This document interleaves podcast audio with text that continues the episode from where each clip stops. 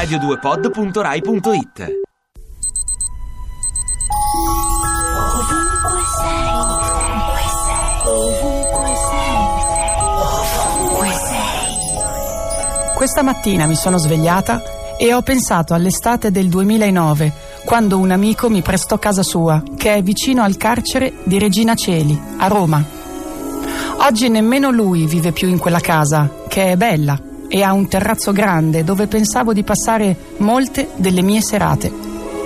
E invece appena faceva buio, mi rintanavo spesso all'interno e con le finestre chiuse per non sentire il dialogo tra i detenuti e le famiglie che usano come un parlatoio il colle del Gianicolo, che è proprio lì sopra, con i suoi bei monumenti agli eroi del risorgimento.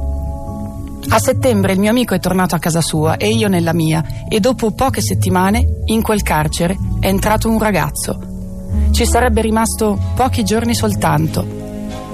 Quando ero su quel terrazzo da dove si vedono le grate delle finestre di Regina Celi, mi chiedevo come doveva essere lì dentro in quelle giornate così calde, affollati nelle celle piccole e basse e con l'odore della tazza del gabinetto perché non c'è una porta che la separa dai letti a castello. E ieri sera, mentre ascoltavo le notizie in tv, mi sono chiesta come si fa ad essere felici nel paese dove nessuno è responsabile del fatto che Stefano Cucchi non è più vivo. Ti piace Radio 2? Seguici su Twitter e Facebook.